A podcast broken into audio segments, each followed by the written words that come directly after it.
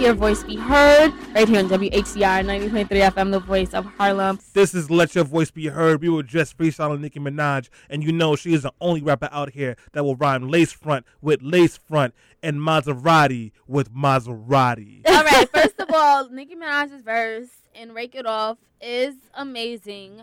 And she's rhyming China with an I versus China spelled with a Y. So something you would not know unless I you mean, were it's reading. still the same word though. Yes. I mean, but it has a different context. No, it doesn't.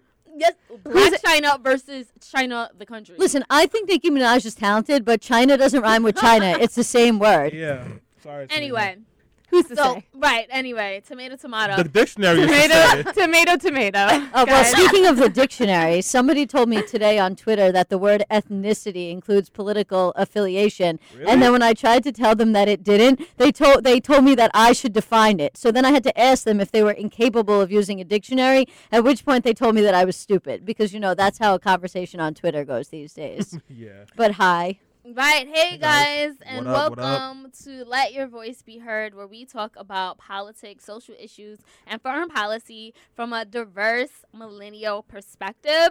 Uh, so we have everybody in the studio today. It's been The whole gang is here. Full house. Squad. Going on. Squad goals. Squad goals right Selena here. came out here in her Where's Waldo turtleneck. You I see me, you out here in right? You see me, right? Okay. Yep. You I found mean, Selena. how can we not see you? You're wearing black and white stripes. Yeah.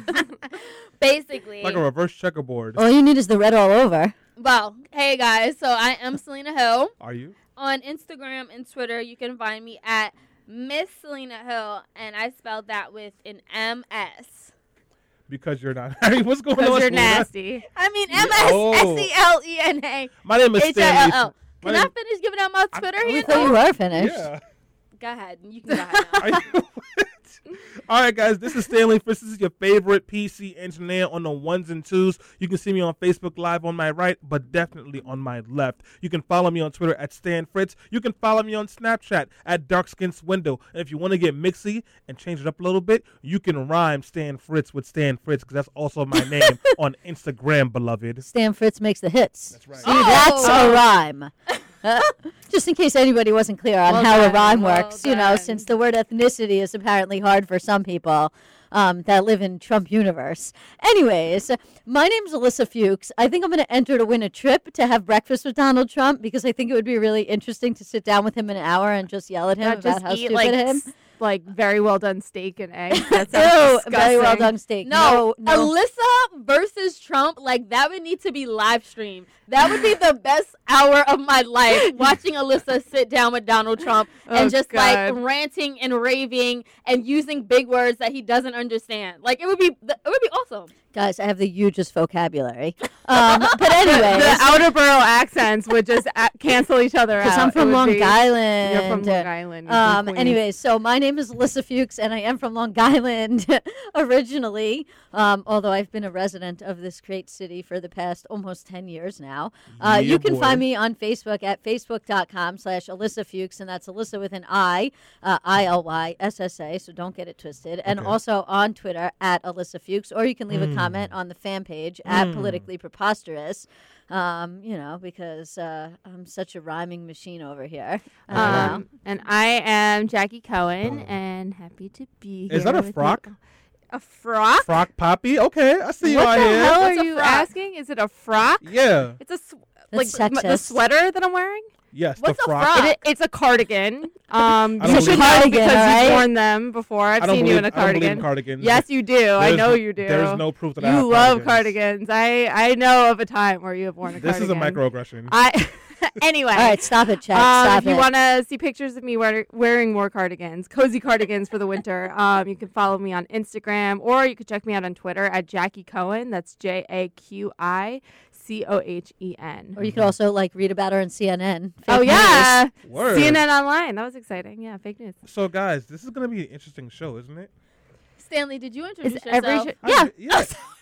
Yo, Selena, Good morning, Selena. Selena's mad because Selena's next still asleep, so don't mind her. Yeah, she doesn't wake up till four o'clock. So Sel- Selena's mad because next week I'm going to be in Albany, um, on Friday and Saturday, but for a special day that I will be making it for. I just want you to know that. Stanley, why are you ruining my mood? So what Yeah, he's anyway. referring to Yo. is, I guess, my birthday. Oh, he's and the gonna fact come? that he's He's coming this year, but just late. So Lena is Oh, turning that- wait, wasn't that like this last year? You were coming, but just late, and then you didn't show up. That's a long story. I know, I There know. was a I'm good just kidding reason. with you. I'm But just kidding. Selena is turning 30 this week. That's awesome. Yeah. No, it's next week, please. Next Or is it week. this week? Oh, it is God. this week. Congrats. I Welcome am to not Team ready. Washed. I am not ready, Pie. But you know what? I am ready for. We have two 30 year olds in this room. They, you know, I'm 31. and I'm gonna be, and I'm gonna 30 join plus. the club. I'm Yeah. 20 something. Yeah, okay. Okay. Ugh, I, I'm what not are you? ready, uh, guys. Never mind. I'm 20 gonna plus say that. 11. I'm gonna be a 20 something for the next eight days. I mean six. But anyway, guys, I'm not ready to turn 30. But what I am ready for is to talk about how the country has voted to make America blue again. So during this show, we will be talking about one year after Trump was elected to president uh, and basically ushered in a dark, gloomy overshadow of our country. Um, the country voted and we struck back at the ballots and we voted in a number of state and local elections to uh, for democrats for progressives for people that look like us and speak like us and represent us and basically aren't as racist and or think like the people that support trump I'm happy that yo, this is the first big Democrat win since 2008. This is the largest one. and I we're think going to talk about that 2006. Well, like the first, the biggest non-presidential Yeah. win since tw- uh, 2006, which Yeah, is yo, a long time ago. That's more than 10 years. yeah, I mean, it's it's big news what happened this week. We don't win a lot. Maybe we should become ra- racist, child molesting Republicans. Right, we and probably just will win win all the more time. elections. Yeah. Yeah. So we're going to be talking about that for the majority of the show. First, we'll start off talking about what has happened since Trump has been elected and basically how far our country has went downstream. And then we'll talk about how it almost has redeemed itself by voting red. Well, Um, Almost is relative. right. you and know, then baby steps. In the yeah, right we're getting there. Hey, progress is progress, no matter how little or small it is. And then later on in the show, we'll be inviting a very special dreamer to the show, Lisa King. She has been on the show before. Love Lisa Kane. But uh, now she's a full time entrepreneur and she's working to empower youth, uh, teens, and preteens across New York City. So we're going to talk about that. Um, and of course, guys, we want you to let your voice be heard. That means you should call us up at 212 650 6903. You thought you got away with it, huh? I did. And then you can also tweet us at Be Heard Underscore. radio. Um, and you can hit us up on Facebook Live. We'll be taking your comments there. So, oh, we'll also be talking about Meek Mills and Roy Moore and Louis C.K. I forgot to say that. Ah, Oh yeah. love. So P.S. yes. P.S. P.S. P.S. P.S. one of these, one of those three are not perverts. You Right. right. tell you who. Right. So yeah. Stay tuned to find out.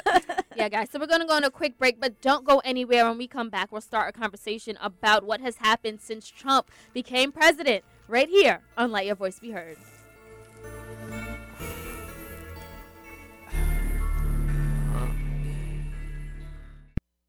member of the Armed Services in Houston, Texas. Steve Scully, what do you got? Peter, we're keeping track of the numbers from the Associated Press. That's where the numbers that you see on the bottom of the screen on our website at cspan.org have been coming from, and we can show you the map from the Associated Press as some key states come in, including Pennsylvania and uh, Michigan. And you can see right now that according to the AP, Hillary Clinton has 218 electoral votes. Donald Trump, 276. That would put him officially over the top. Again, that according to the Associated Press. Let's look at the two states that have been so critical to the Trump and the Clinton campaign. In Wisconsin, the results showing that Donald Trump at 48.7% compared to 46.1% for Hillary Clinton.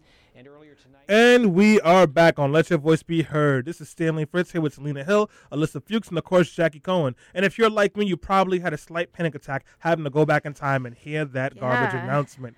Donald Trump on November what? November 10th? I think it was like the No, it was the seventh. November Yeah, 7th. I don't care. It's just a horrible day. November 7th, 2016, Donald Trump beat Or maybe it was Hillary. Rodham Clinton to become the 45th president of the United States of America. Um, it has been one year since that day. Can you guys believe it? No. Yes, yes. maybe. yes and no, I don't right? wanna believe it's, it. it's felt like I mean he hasn't even been president for a year, and it's felt like an eternity. Um, it was it was November eighth, by the way. Um, but it's just what a what a year it's been. It feels like thirty years. it is it has been a really interesting year um So, guys, we're gonna have a conversation, and we want everyone to be a part of this. So, if you're on Facebook Live, if you're on Twitter, if you're by the phones, please call, text, engage with us about like where you were on election day when Donald Trump won the election, um, what you were feeling. And I'll start with myself since Selena looks so frantic. Go ahead, Selena. Stanley, you can start yourself and then hopefully call on me next. Okay, if that's what you want to do. If that's what you want, So- you know, no pressure. But Although, go on. So usually I try to give like a big dramatic intro. I don't really think this needs this. I'll tell you guys where I was. So on election day, um, actually the day before election day, I was in upstate New York helping Zephyr Teachout with her U.S. Congress race, and I got back to New York. I got back to New York City in the afternoon, and I remember doing a panel at the Griot, and they said like, "Do you think Trump could win?" And I said, "Never underestimate the ability of angry white people to be petty." you said that for a long time. You Yeah. were the like. You were very much of the belief that like Yeah. this could totally happen, where other people denied it. I was of the, of the belief, especially after like his convention, but I I hope deep inside of me that I was wrong because if I was right, it would mean that this country is really like they care about racism and sexism and xenophobia and all the phobias more than they care about progress because you know that's what Trump was about. So I remember I was at Alyssa's house. I wanted to be at a friend's house, just having fun. Me and Marilyn were at Alyssa's house. We had a couple of drinks. We're sitting there, and Hillary was down in Florida. And then I remember, like, I think it was either Alyssa or Marilyn. They're like, "Oh, it's still early, no big deal. Like, Florida's always close." And then an hour passed by, Florida was still close. And then she lost Pennsylvania, hmm and then Florida was still close. And then she lost Michigan, I think it was. Right. And then Florida, all of a sudden, it was too close to count, and the number was so high that it was almost it was becoming very obvious that like Hillary wasn't gonna win. And I remember looking at Alyssa and looking at Marilyn, and Alyssa, like always being her, was arguing with like the pollsters on on CNN who- who, could not hear her. Right. But like she was like, "This is not looking good, guys." And it was around twelve o'clock, and Marilyn and I decided to go home. And I remember I walked out, and I got a New York Times alert: Donald Trump is Ugh. pres- next president of the United States. And I went home. Marilyn went home, and I remember I did not sleep that night. no. And it was a very, very dark period for me, as you all know, and as some of you listeners know as well. Um, just about like what I thought about this country, what I thought about white people, what I thought about politics. And I'll be very honest with you. I think before this election, I had this general idea in my mind that most white people were good people that cared and were just like, you know, need to learn or need to like open up their minds. And like now, since this election, still to this point, like I just expect white people to, dis- to disappoint me, and I'm happy for the ones that have not. And I'm appreciative of those like who have shown that they're allies. So for me, this was like a huge shift in like just the way that I look at race and race relations in this country. So Selena, what about you? yeah, so um, on election night 2016, I was actually at the Jacob Javits Center Ugh. with um, Hillary Clinton Ugh. and a number Brutal. of um, God, I'm supporters. glad I wasn't there. Um, Oh, her man. a lot of her base was there. Every news outlet was there, and I was extremely excited. Like I remember, I was like insta snapping my way into co- into the convention. I posted on Instagram, "I am going to be here and witness this historic moment of the first woman to ever be elected president." Like you could not tell me that I was not going to be part of history. And I kind of was, but just not in a good way. So I remember around like eight or nine o'clock, my mom called me. and She was like, Selena, you know things aren't looking good. And uh, me, I'm forever the optimist. I'm like, Mom, we got this. She's like, No, I'm really paying attention. Like, it's not really looking good. I'm getting kind of scared. And I'm like, No, no, it's it's it's early. It's early. Like everybody was very happy and, and jubilant inside of the convention center. But I remember as each hour passed, my mom she started giving me anxiety because she kept calling me and she was like i'm gonna turn the tv off i'm telling you we're not gonna win and i'm like mom it's really it's feeling very somber in the convention center right now people started sitting on the floor Mhm. people's faces were just like in dread and then I remember we were all just waiting for Hillary to come out. We were just all waiting for a miracle, and it never happened. And instead, um, by about 1.30 a.m. that in, in the morning at the convention, people were just in tears. They were hugging each other and consoling one another, and we were just everyone felt hysterical, and we felt such gloom. And you know, I tried to stick it out and wait for Hillary to give some type of speech. That never happened. And I remember by the time I got home, it was 3 a.m. I turned on the television, and it was Donald Trump giving a victory speech, and he looked more shocked than me. Yeah. Him and Barron. He was. Him and Barron. Um, yeah, so um, thank you for that, Selena. I uh, I was with Stanley, as he said. Uh, we were at my apartment. Um, night started off. Well, I should first say contextually, I had always said that there was a possibility Donald Trump could win. I actually had that, you know, conversation with multiple people leading up to the election, including people who said there was no way uh, that you know, as her blue wall was going to stick, and Right. that you know she was going to win Mich- Michigan and Wisconsin and Pennsylvania, and that even if she lost Florida and Ohio, uh, she would still win the election. And you know, me as a political scientist, I had modeled the election out using a model that I developed during college multiple times, and based on my model, I believe that that was true. If the blue wall held, she would win, but if the blue wall crumbled, I knew she wouldn't. So already going into it, um, you know, I had this possibility in the back of my head that things were not going to go as well as they seemed, but I had listened to the polls, um, and I, you know, also try and be optimistic. So I believed that um, the blue wall would hold. Um, so, anyways, getting back to where we were, so I'm at my apartment and I'm with Stanley, and um, I'm with. Uh, you know, Stanley's um, girlfriend, and I'm with another friend of mine who lives around the block, and we're watching the returns come in. And at first, as Stanley said, it was very early, and there was, you know, it, it didn't really look like either way. Like, yeah, it was close, but we sort of expected it to be close in places like Florida and in places like Ohio. Actually, I had already written Ohio off. I, sure, I thought she was going to lose Ohio, so I wasn't really too concerned about it. Um, but I expected it to be close in Florida. Um, and I remember I kept uh, sitting at my computer and I was watching the uh, New York Times like election tracker. And at first it was like the, the dials were like all the way, I'm going like this because they were like dials, they were all the way towards Hillary. And I was like, okay, you know, listen, it's going to be a little bit of a rocky night, but at the end she's going to end up pulling it out. And, you know, then we're going to go online and we're going to be like, ha ha ha, we told you so. We told you that Trump was going to lose.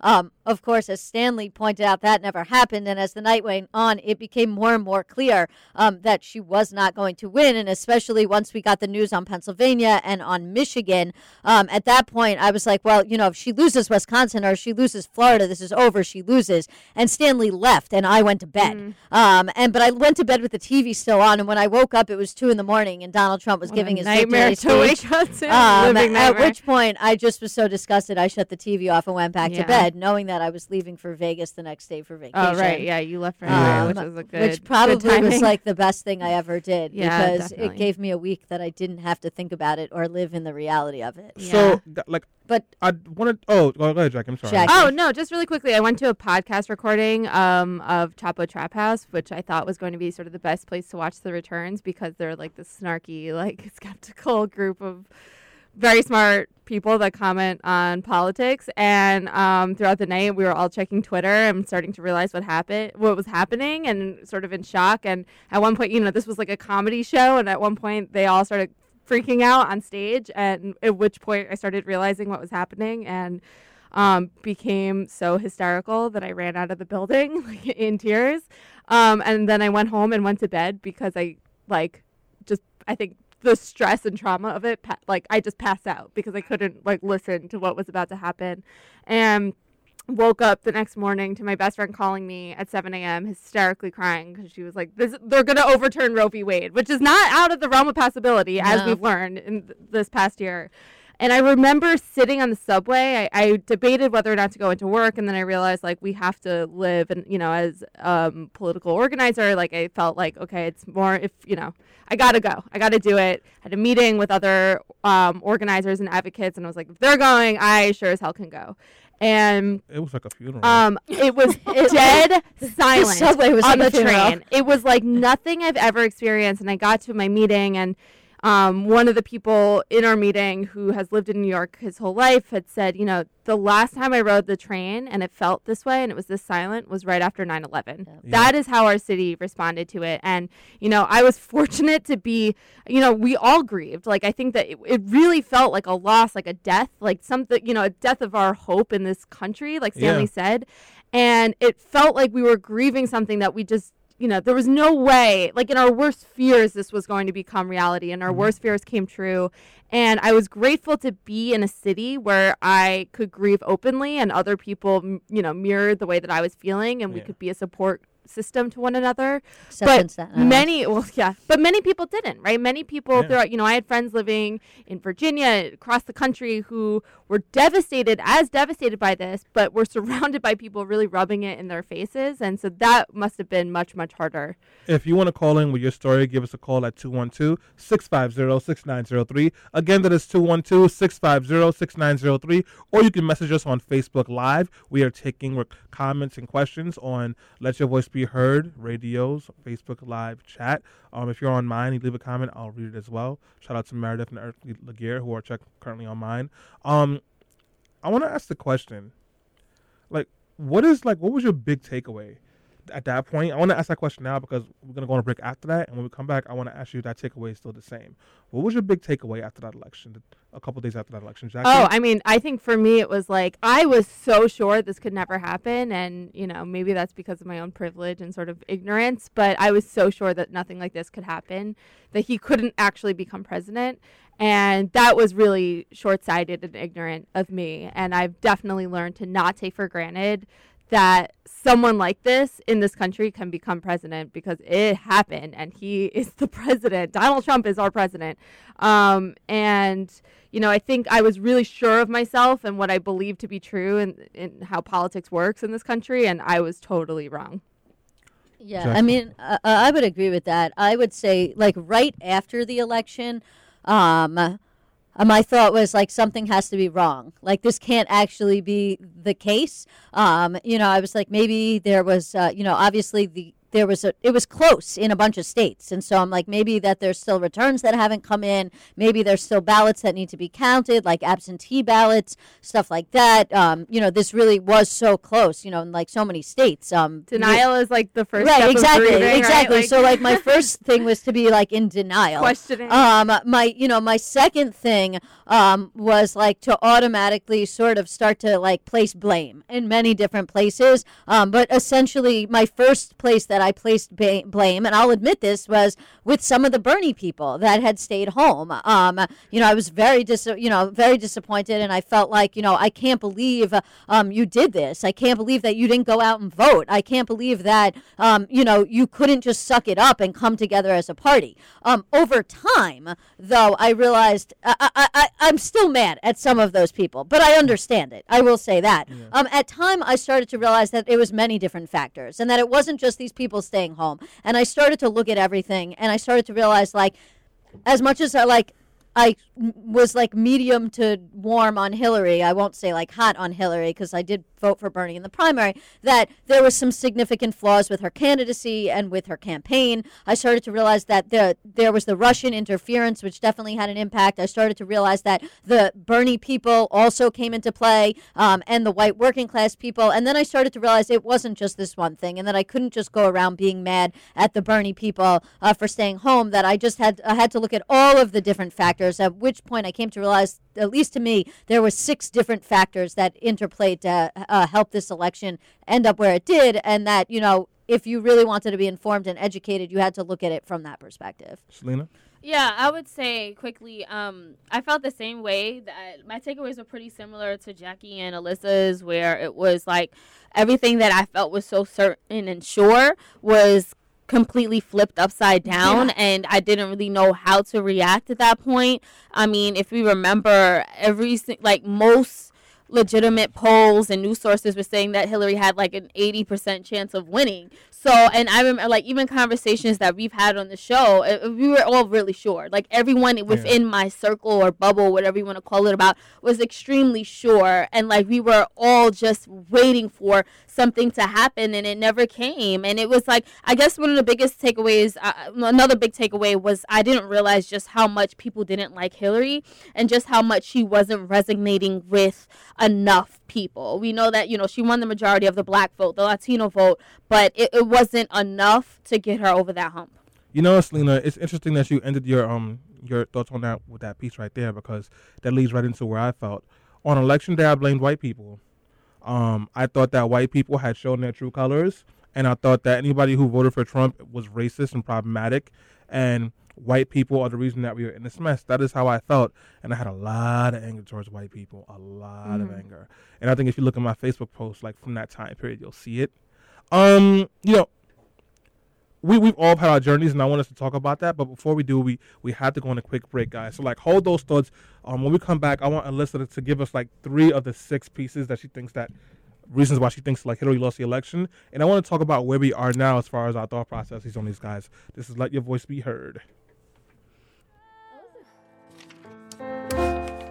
But I know Jesus. I walk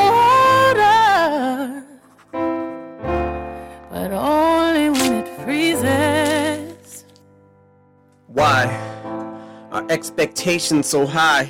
Is it the bar I set, my arms I stretch, but I can't reach? A far cry from it, or it's in my grasp, but as soon as I grab squeeze, I lose my grip like the flying trapeze. Into the dark I plummet. Now the sky's blackening. I know the mark's high, but flies rip apart my stomach. Knowing that no matter what bars I come with, you're gonna heart gripe, and that's a hard fight getting to swallow. So I scrap these.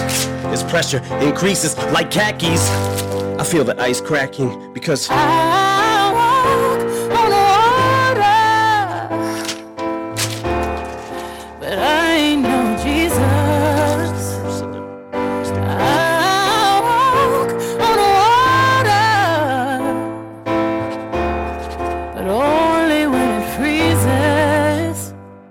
It's the curse of the standard that the first of the Mathers disc set. Always in search of the verse that I haven't spit yet. Will this step just be another misstep to tarnish whatever the legacy, love, or respect I've garnered? The rhyme has to be perfect, the delivery flawless. We are back on Let Your Voice Be Heard on 90.3 FM WHCR, the voice of Harlem. This is Stanley Fritz. I'm here with Selena Hill, Alyssa Fuchs, and of course Jackie Cohen. And you were just listening to Eminem's newest single with Beyonce, Walk on Water. And I thought it was a great song to play going into that break because it just speaks of someone who was doubting everything that they have ever believed in. They're doubting themselves and they're struggling with the fact that things can't be the way that they used to be. And I think that's really reflective of the way that a lot of us felt on election day, and it really hit the mood. So I wanted to share that song with you all. I know we have a comment from Facebook Live. I want Selena to read that comment really briefly, and then I'll pick up from where I left off.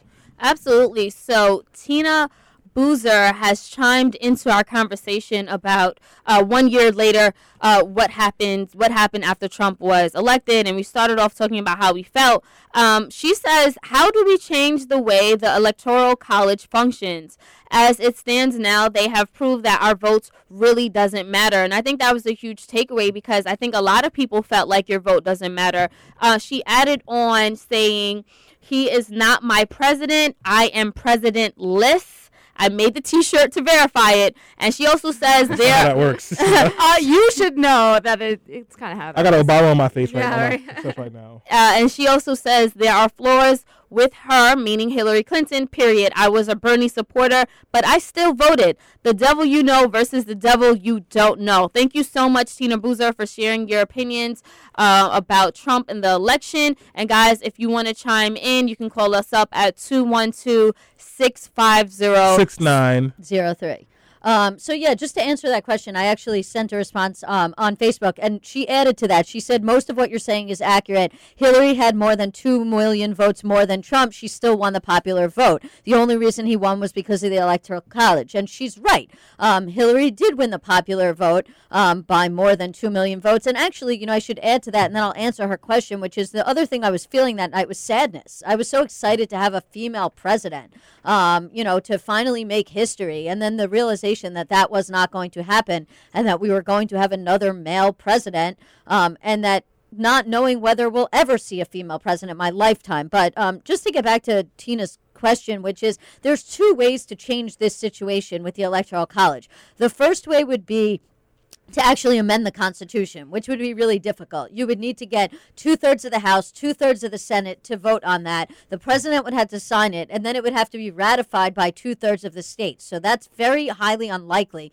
uh, that the Constitution's actually changed. But there's another way uh, to deal with this issue that does not require the Constitution to be changed, and it's called the National um, Voter National Popular Vote Interstate Compact. And what it is is it's a law that each state can pass, and what that says that law that the state passes basically says that that state will allot all of their electoral votes to the winner of the national um, popular vote, regardless of who actually wins in their state. And so what that means is, um, like, if you're Ohio, you basically say uh, whoever wins the national popular vote is where oh- oh- Ohio's electoral votes go to, instead of saying whoever wins the state of Ohio gets Ohio's electoral votes. And so that would guarantee a situation if all the states signed on to it, where whoever won the popular vote would automatically get the votes from each and every state, and therefore we would not actually have to do away with the electoral college, but we would guarantee a situation where whoever won the popular vote would always win the electoral college as well. Dude, do you just have like random facts in your back pocket? We didn't even plan to talk about that. How she had like two things. She's like, yeah, let me tell you about this bill that no one else is talking about that I know everything about. I think you wrote the bill, Alyssa. I did not wrote the bill, but there was a very Well, interesting you did not op-ed about it in the wrote the um, in the New York Times. I did not write the bill. I'm butchering her grammar now. in in the New York Times last week that I read. Um, I recommend you check that out. But you should just learn up on this thing. I know this is like an aside, but the National Popular Vote Interstate Compact is a really good idea on how we can fix this issue. Yeah, that actually sounds like a really reasonable thing to do. So I, I want to pick up where I left off when I talked about like my lack of trust or belief in white people anymore because they voted for Trump. Um, a year later, I'm not as angry as I was. I still blame white people for this election. I still blame white people for a lot of what's happening. I blame white people for the way the conversation has been going because white people lead most of the media spaces, and they are white people who are being held, who are being are the ones that have to hold him accountable, and they're forgiving what he, they're forgiving him and apologizing for his behavior. Um, do I think that every single Trump voter is racist still? No, I don't. Do I think that they're racially problematic? Um, a lot of them, yes. Do I think that they're complicit in racism? Absolutely. But I think that there are people within that coalition that are redeemable.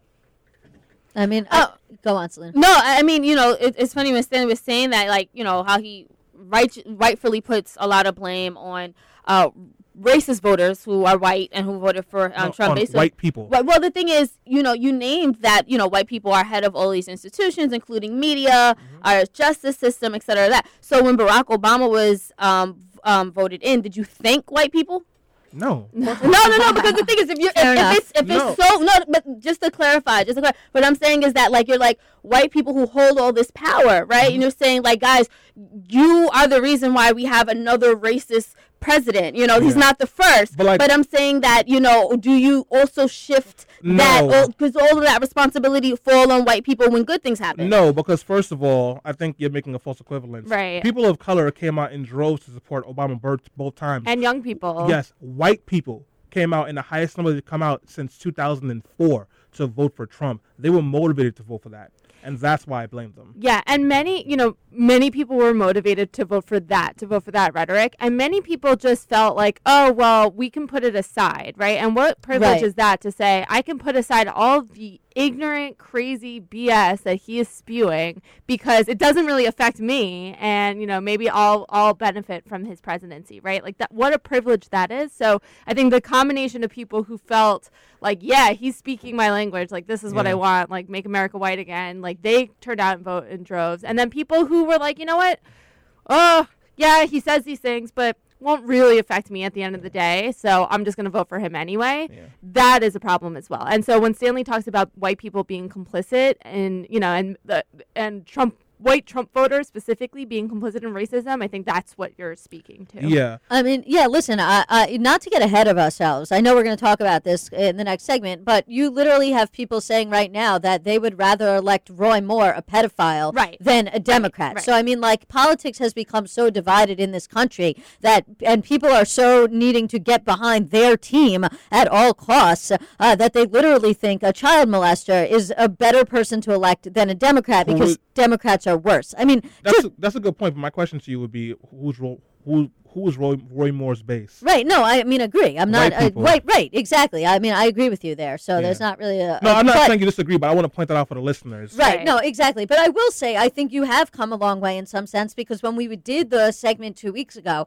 about the heroin crisis Mm-hmm. um, and about the opioid crisis, you pointed out that there are um, people living in like places in Ohio that are predominantly white working class neighborhoods that are on heroin and that they have nothing to do and that they have no jobs. And to me, that was sort of an implicit acknowledgement that there were other reasons uh, that people came out and voted for Trump because they were angry that didn't necessarily have to do with race. However, I will say this race relations have obviously gotten worse since white the election of. Donald Trump. I mean, like, we have seen this from the inauguration to Charlottesville to some of the things we're seeing today. So there's definitely something that needs to be said about the role that race is playing in the election of Donald Trump. It, it, and it what, was the role. right, exactly. and what right. we need to do to combat that kind of thing. Selena? Selena? Yeah, no, no, absolutely. I think that Donald Trump did a really good job of playing up white identity politics Yeah. and and and tapping into the anger of that base and then mobilizing them. And it, it's it's almost leaves a question of can the Democrats do that? Should they do that? I mean, it's like moving forward. I mean, I'm not uh, uh, moving forward in order to win elections. What needs to be done in order to get to mobilize as many white people to come to vote, but not for Republicans, for Democrats. Let me probe deeper. So, like, should Democrats use identity politics, as white people like to call it, to win elections? not necessarily just asking? that question, but it's it's what what's tactics or strategies should be done. Well, Republicans use fear and racism and authoritarianism. Are you saying that, like, should Democrats be asking themselves if they should be using some of that? No, I'm saying what should they be doing? She's just asking that's what what they're should be doing. done. Oh, Dump it. sorry, sorry. Uh, no, I'm just saying I think that's something that we should talk about Yeah, uh, after we come back from like the news roundup. yeah. Just in terms of strategy, because I know we're going to talk during the next segment about the Democrats' big wins in the last elections. So I just think we should table that till later. yeah. So, Jackie, go ahead. Oh, I mean, I don't even remember Oh. what, like that because you moved it past the point that All I right. was. So, well, let's let's shift some gears then, guys. And I want to talk about. I remember when I was in the cab heading home, and my friend Meredith, who's watching right now, hi Meredith, called me and she goes like, "What's going to happen?" I'm like, "We've lost. We've lost everything. We've lost Obamacare. Roe versus Wade is dead. We're going to have a conservative Supreme Court justice on. Everything is going to hell. Net neutrality is going to be a problem." And I remember like she was crying, and like I was drinking on the in the cab because I went on a bit of a minor bender. Um, Yeah, as many of us did. yeah. Um. Ugh. But anyways, it's it's it's November now. How much of that stuff? Like, what did you think was going to happen, Jackie? Well, like you you asked this question before, right? Like has it been as bad because what was so scary about Trump in, you know, one one thing that was so scary about Trump was that we didn't know. There was a lot of unknown about how he would actually be as a president, you know, what would he support, what would he mm. put forward? Was it just rhetoric and he was using it to get elected and would he actually turn out to be pretty moderate or ineffective? I mean, I think it's been pretty horrible, right? Like Yeah. it's, you know, he has gone forth and done and, you know, tried to enact really terrible things and you know, he's like tweeting at North Korea this morning or last night and, you know, like joking around about getting us involved in a nuclear war. But that that aside, you know, the things that he's tried to do to block people from entering this country, to kick people who are in this country out of this country. I mean, I think that we've seen immigration ICE raids ICE increase. like a gang now. they're like the Gestapo. They're like showing up at Yeah. people's houses in the middle of the night and tearing their families apart. showing up at hospitals. yeah. And so has it been bad? Has he, you know, sort of enacted and executed on the things that he promised he would? Yes, absolutely. Right? This is not and you know what's what's worse is that most Republicans there are some Republicans that um you know, have spoken out against him, but those are all the Republicans that are no longer seeking office, that aren't going to run for next term, right? But everybody else that is seeking to stay in office has lined up behind him. Alyssa? Right. I mean, listen, I agree with that. The when I the next day when I got uh you know on the plane to go to Vegas to go on my vacation, I just kept running back through in my head all the things that we might lose. I kept thinking, "Oh my god, I'm going to lose my health care because I'm I have Obamacare." Um and I was like, I don't know how I'm going to be able to get health care um and what's going to go on with that. And then I was like, you know, and you know, there's going to be a Supreme Court justice because they stole the seat, Right. which Jackie mentioned, and that's going to have a big impact on my life and my work because as a lawyer, you know, the decisions that the Supreme Court make affect me and affect my clients directly.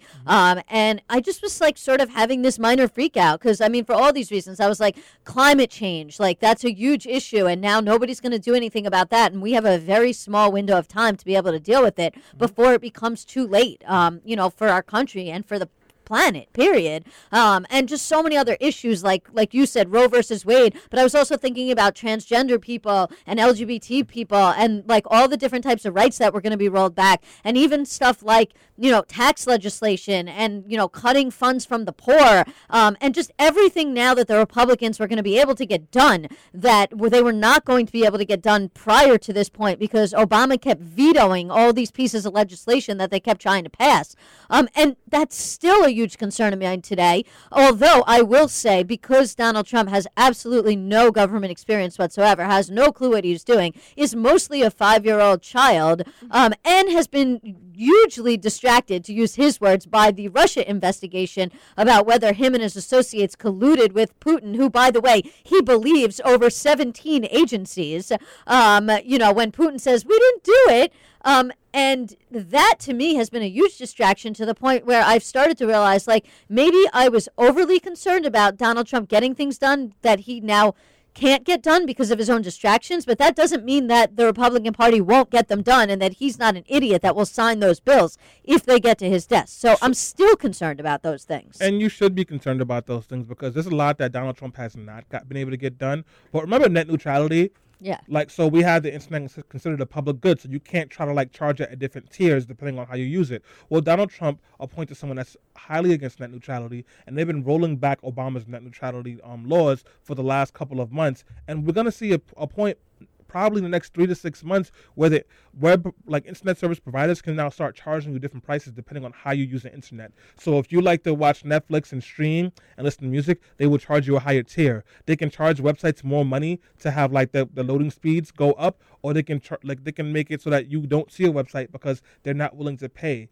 That's one of the things Donald Trump has done. They have completely destroyed the Environmental Protection Agency. They have chemical lobbyists and they have oil lobbyists working in that agency now, pushing things mm-hmm. forward. The Secretary of State, remember that? We pretty much don't have one. They have not hired anybody in the State Department to do anything. They're firing people in the State Yes, Department. They're, they're- decimating the State Department. Exactly. They're firing, decimating people in the State Department. They're appointing judges all across the country at a rate higher than anyone has seen in years. They just appointed someone who has no court experience. An unqualified judge. Can I speak on that for a half a second? Okay, so the guy is 36 years old. I mean, these are the type of people that he picks. The guy is 36 years old. He's never tried a case. Um, you know, he's never actually practiced law in federal court. He runs a legal blog, and apparently he's qualified for a lifetime position on a federal court. Well, if that's the case, I've actually tried a case. So, hey, Donald, if you want to appoint me to federal court right now, you know, I'm uh, I'm interested. Yeah. Um, no, I'm, I'm just I'm just joking on that front. But like, yeah, it's crazy. Literally, the most unqualified people, like Betsy DeVos, Rex Tillerson. He is absolutely decimating our But the, government. now, like he tried to put the transgender ban in the military, and thank goodness our military people have fought back against that. But actually, them fighting back against that is not a good thing because it means the military is not listening to the governing body. So technically, that's kind of an insurrection, guys. It's not too good. Then there's also the fact that he has pumped in more money towards police officers and allowed police precincts to get back those same high volume weapons they had before that they used on people in Ferguson and Mississippi. He has empowered ICE and has pretty much allowed them to govern them, themselves and not be held accountable to anything at all. So even though he is stupid and he has failed to repeal the Affordable Care Act, and it looks like they're going to fail on their tax plan, and it looks like his religious ban is not going to work again, he has still gotten a lot of things accomplished. Do you know why that's happened, guys? Well, honestly, it's not him. It's the Republican Party. And the question I've been asking for the last two weeks now, ask it again, is what's the difference between Donald Trump's policies and the Republican Party? Not how Trump acts, not what Trump says. His policy. Selena? No, and I think that that's a fair question to ask because I frankly don't see a big difference. I mean, stylistically, we know that Donald Trump is one of the most bombastic presidents that we've ever had, and he's just very outward about his racism. But the Republican Party seems to be pushing their very scary and horrible agenda. Well, they're trying to push their agenda through, uh, which is, you know, tax reform and tax cuts for the rich, um, repealing and replacing uh, the Affordable Care Act, and other Electing child things. molesters. Right, and other Right. things that pretty much would detriment our country. So I don't I don't think there is a big difference. I mean, I mean, listen. I, I agree with you. I don't think that there's a big difference anyway. These are the things they want. They want to Yeah. get rid of abortions. They want to deport undocumented immigrants, even those people who were brought here as children by no fault of their own. They want to ban Muslims, despite the fact that there's no such thing as a anti-Muslim clause in the First Amendment of the Constitution. Um, I mean, they they have all these ideas about um, you know, like that are not even based in fact about crime numbers going up and violence and, you know, all these other things. And they're totally not even based in reality. Um, And that is the Republican Party. So, you know, I agree. There, there really is not a lot of daylight between Donald Trump and the Republican Party in terms of policy. and he could potentially help Republicans in in their image, right? Because he is so bombastic and so far out there that for a lot of more, more moderate, even Democrats, um, you know, I've heard a lot of folks saying, "Oh, well, like he's so wild that I would take anybody, right? I would take Marco Rubio over him, or I would take Mark uh, Mike Pence Everybody over him." loves George Bush now. Yeah, know? everybody loves Yep. George Bush now, which is so gross and they you know so quickly we forget um how far you know things have gone but so he does a lot of good for the image of more moderate republicans right and They're he sort of more normalizes moderate. They're just like less crazy. exactly Well, i mean less But- loud and sort of outrageous To me, that's debatable, which we're going to talk about in a minute. But Yeah. Ed Gillespie lost, so you that's know, true right and we'll get into We're that going to get next into that. in- Yeah. Yep. So, guys, we do have to wrap up this conversation. I just want to say this: it has been a, if you are a Democrat, if you're someone on the left, if you believe in progressive politics and equality for all people, then this has been a rough year for you because we have pre- pretty much been fighting the worst thing to happen to progress and people knowing how to read since I don't know Woodrow Wilson. It's been really, really rough, but the fight is still going on. We have opportunities to win, and you are seeing more and more cracks into the statue that is called fascism. And we had a huge victory this past week in um, Virginia and in New Jersey and in some other parts of the country. And what it tells us is that we can win this. Even if right now it feels like we're losing, we can win this. So, with that being said, guys, we're going on a quick break. When we come back, it'll be the news roundup, and we'll talk some more about the political stuff that makes us frustrated. That's how we out. That's how we out. That's how we out. That's how we ball out. That's how we ball out. We are back on Let Your Voice Be Heard on 90.3 FM WHCR, the voice of Harlem. This is Stanley Fritz with my Obama is King t shirt. I'm here with Jackie Cohen. Alyssa Fuchs, and of course, Selena Waldo, Feraldo, Baldo, Hill. And if you are just tuning in, we had a great conversation about one year after Trump became president, and we talked about how depressed we are and how white people and ashy knuckle Uncle Toms have helped to make Trump be a moderately failing president and not a full failing president. Allegedly, yes. And now it's the news roundup where we talk about things that make us laugh, cry, curse, or even flip a table. And I want to start off very briefly with something that made us cry. Last week, Sunday, a man entered a church and killed, shot, and killed 27 people and injured another 20, another 24. He killed half of the people in that church. And once again, the debate about gun control spurred up for about five minutes and then was killed again because Republicans have no backbone. And this country, as far as legislative leaders, have no backbone. So I pass my condolences to all those lives that were lost, and I send my warmest wishes to people struggling after that. And I tell Congress and Senate to get your crap together. Yeah, it was pretty devastating. I mean, you know, it's another. The way I looked at it is another white man. I don't know what he's upset about this time, and he mm-hmm. goes out and kills people. Like it's a mass shooting. It's domestic terrorism. Our president refuses to call it as it is, but I think that you know, just seeing the stereotypes continue to replay, like you know, he almost gets a pass for having mental health issues. Uh, like every single person who kills another person doesn't have a mental health issue. Like it's just unfair at this point. I think that's a cop out. I'm tired of people That's- saying it's a me mental health issue because Every- It's Yeah. not a mental nine- health issue. Yeah, ninety-six percent of people with mental health issues are non-violent. Right. It's Right. probably Right. higher than that. No. and like we we create a stigma. You know, listen, I know we're gonna we don't want to spend a ton of time on this, but the number one indicator that somebody's gonna commit a mass shooting is that they have a domestic violence conviction Yeah. or they've been charged with domestic violence. Well, guess what? This guy was charged with domestic violence not once, but twice, and actually did a year in the brig before domestic violence charges, and that where he was alleged to have cracked the skull of an infant. Okay, so you know, because there's nothing like so pro life as that and guns. yeah.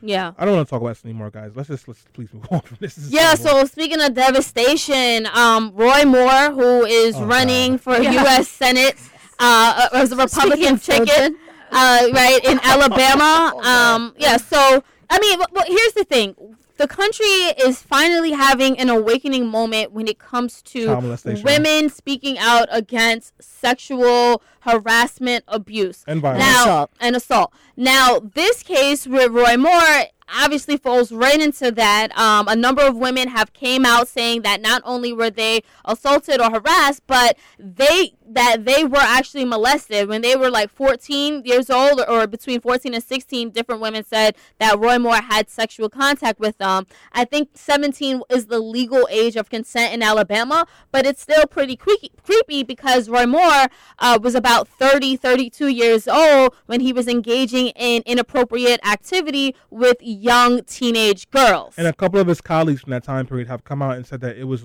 like a known thing that he was doing. Yeah. Of course it was, because it always is. And they just thought it was weird. And no, But then they used uh like they actually used like a biblical reference and was like, Oh my god! no, it was horrible. They were like, well, Mary was with an older man, right. But Mary was a virgin.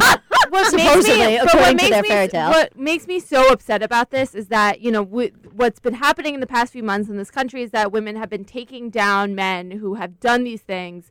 You know, between Harvey Weinstein, we'll talk about Louis C.K. There, but you know, it's been met, uh, Bill O'Reilly. Um, so left and right. Yet it seems to stop when it comes to elected officials. Obviously, there was a tape of Donald Trump admitting to this, um, and he was still elected. That you know, this tape was released before he, uh, right before the election. Uh, Roy Moore is polling very well. I think he has like seventy-two percent approval rating right seventy-one percent of people in Alabama thinks he should stay So in the race. where is this disconnect happening? Why are you know why can we not take down men like this? Right? If we can take down Harvey Weinstein and Louis C.K., we should be able to take down you men know why you can take those men down, right? Because these are people that are being held accountable by progressive circles. Right. No, I mean the reason why we can't hold these people accountable is because people care more about politics and about their party than they do about like people being dirty child molesters, I think- allegedly. I think you're being I- nice. I think people don't care about women. No, no, no, no. That's true. That's another factor. I'm just talking about from the political point of view. There has been multiple, multiple, multiple people that have come out and said they do not want to lose this seat to a Democrat. That they would happily rather vote for a child molester, even though they know he's a child molester or allegedly a child molester, because it is far worse to give this seat up to Doug Jones, to the Democrat, than it is to vote Roy Moore into office. So, yes, I agree with you on the other things. Um, but I'm just talking about in terms of politics itself, people don't want to lose to Democrats I'm- because that's the type of partisanship we have. I'm not. I mean, you're probably right. You're, you're more than likely you're right. I don't care. People are supporting a child molester. Period. I mean, I agree And with I you. I don't care Our about country Democrat or so Republican. People are supporting a child molester, a sexual predator. I don't care about Democrat or Republican. We have a serious problem when grown adults with children of their own are supporting child molesters. They are disgusting. Right. I mean, and it goes even farther than that because you have the media saying things like, you know, Weinstein, he's guilty, even though, you know, but which actually there is now evidence coming out that he might be, right? Then you have him saying things like Anthony Weiner, guilty. And guess what? Anthony Weiner was guilty. Um, but then you you know, the, these same people who are saying, wait, there's a presumption of innocence. Wait for all the facts. If it's true, are the same people who say that an unarmed black man obviously must be guilty. So there's also a level of racial hypocrisy that's coming into play here. Selena? Right. No, and, and I agree. And I, I think that um you know, even when we look at Louis C.K., who was a, great comedian, and a lot of his stand up comedy actually touched on things that were almost like feminist in nature. And he talked about, you know, his weird antics. He talked a lot about masturbation. And then it just comes out that he was actually masturbating in front of women and it was unsolicited. They didn't want that. And he was also sexually abusing women.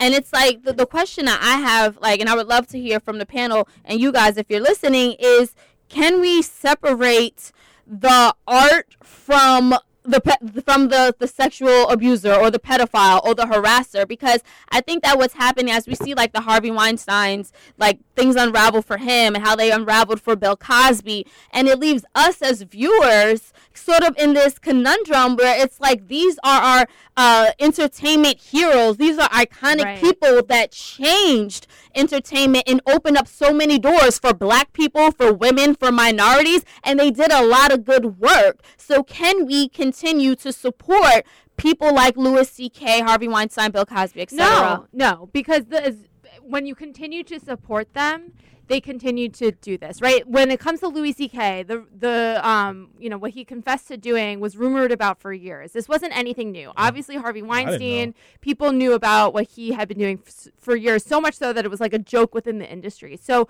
when you continue to support the art and not and separate the art from the action, the actors continue to to do these things, right? So you have to put a stop to it. And you know, I'm not saying like, listen, I'm a huge comedy fan. Louis C.K. is somebody who I have supported. I have seen him live three or four times. Yeah. I've gone to see him. I have bought his comedy albums. I've I've supported his work for years. He has been one of my favorite comedians, and this is devastating to me to learn. But I cannot continue to support him. And I, at one point, considered myself one of his biggest fans. I will not continue to support him, you know, because at the end of the day, there's a lot of great comedians out there that aren't masturbating in front of women and putting them into a position where they feel vulnerable and unsafe. There's a lot of great women comedics out there that are not masturbating in front of men. incredible women who are in- comedians and you know it's unfortunate because especially in the comedy field women are constantly told that they're not funny that they're not funny like men are. And what we've seen is like this male dominated space and it's changing a lot. And obviously there are tremendously incredible women comedians um, who are you know doing great work. But you know this has been such a male dominated space for so long. And so if these men are going to take part in these kinds of actions and harass and assault women we cannot continue to support them. In a field like media in a field like comedy there are so many brilliant hysterically funny actors comedians that we can choose to support. We don't need to you know it's not like louis ck is the only comedian and Yeah. we get what we get there's plenty of other people that aren't assaulting and harassing women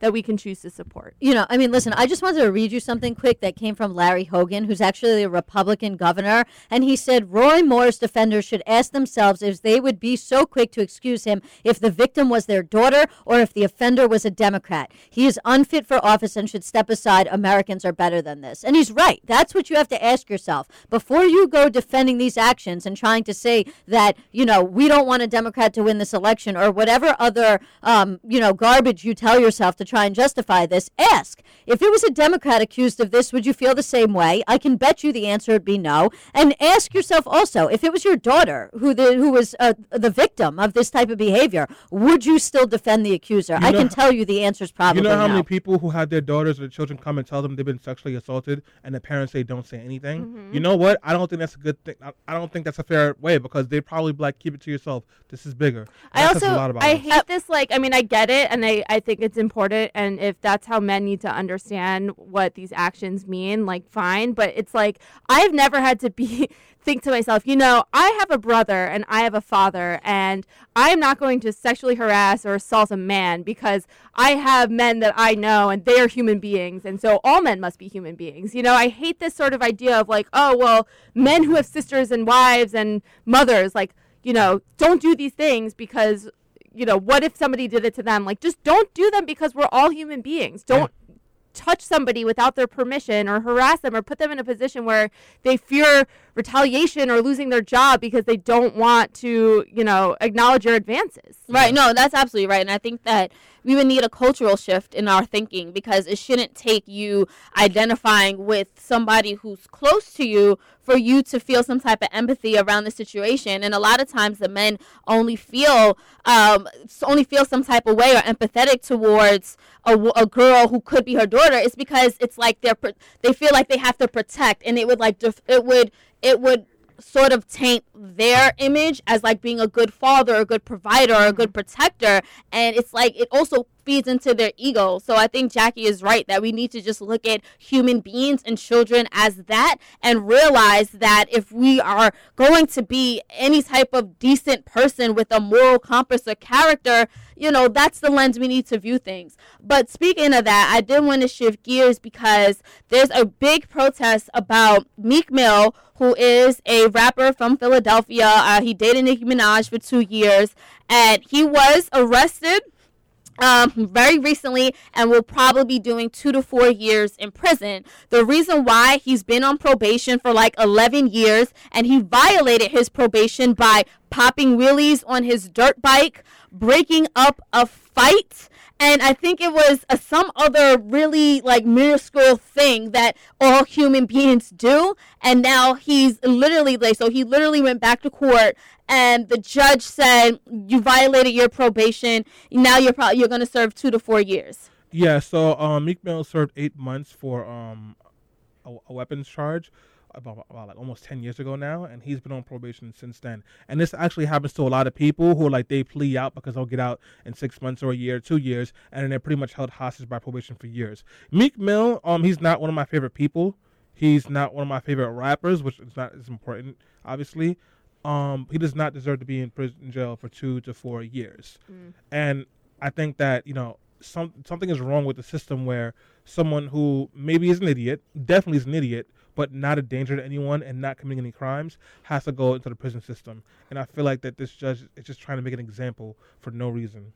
Absolutely. I mean, just to look at it from the legal perspective, what people don't realize is that when people are on probation or parole, they are not free. Right? They are Right. still under the custody and subject to the custody of the prison system. I mean, probation's a little different because probation is usually an alternative to jail. Um, so, usually, the way probation works is instead of sending you to jail, we're going to give you the opportunity to try and quote unquote reform yourself on the outside, but you have to comply with certain conditions. And if you do not comply with those conditions, then you go to jail because the whole probation is supposed to be, um, you know, something that's not as punitive. The problem with probation, as Stanley points out, is there's so many conditions that generally what ends up happening is somebody ends up violating one of those conditions and going back to jail. Um, so, you know, there's obviously changes that need to be made within the probation system to make it so that there is some kind of second chance where just because you screw up on probation maybe once, you know, somebody could be on probation for five years. They screw up probation once, they could end up in jail for the next four years.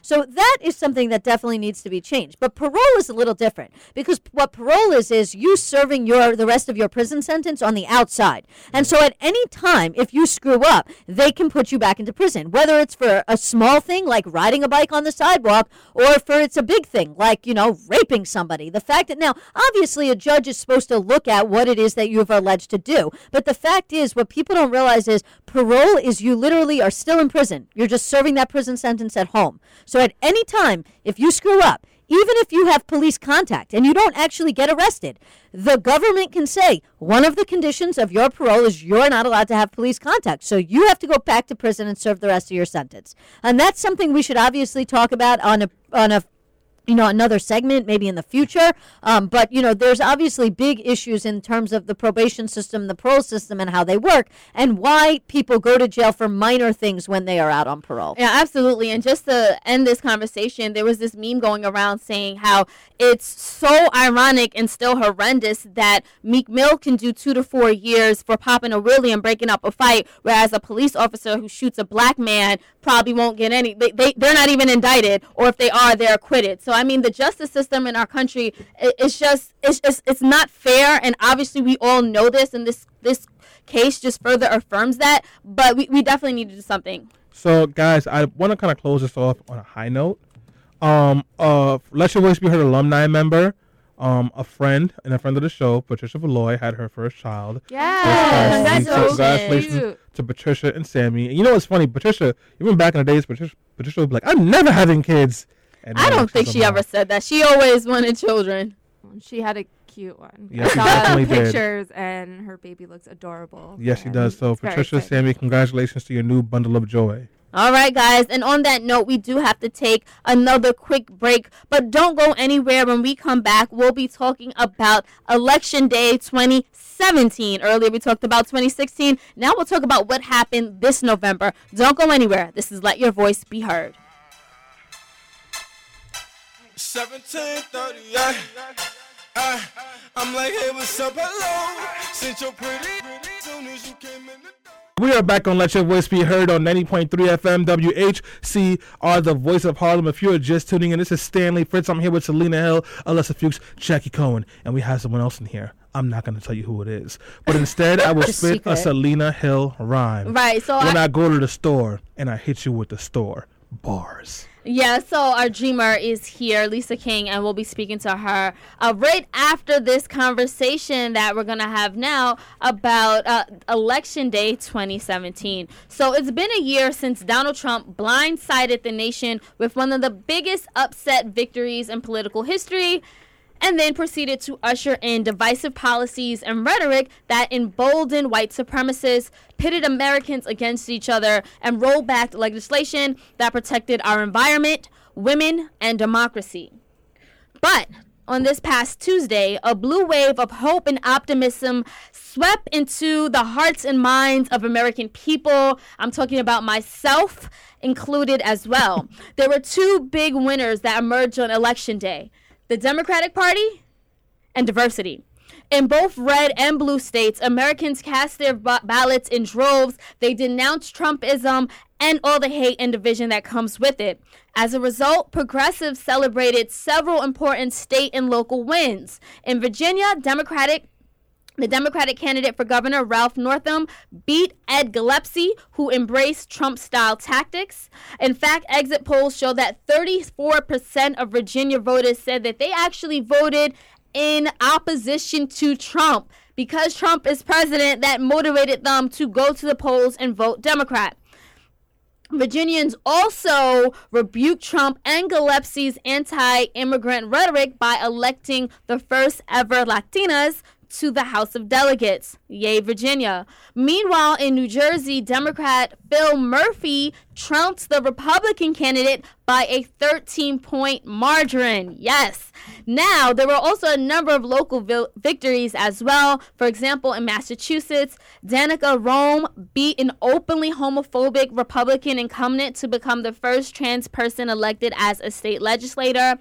Andrea Jenkins was elected to sit on the Minneapolis City Council, making her the first openly transgender black woman to ever hold public office. Damn. Larry Krasner.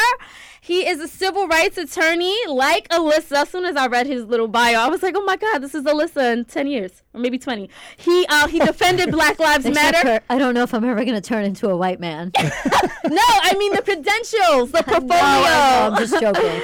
Um, so yeah, so he defended Black Lives Matter. He also sued for the the Philadelphia Police Department over 75 times. He is going to be the next district attorney in Philly, and he has already said that he's going to be fighting for Meek Mills to free Meek Mills. So that's a very good thing.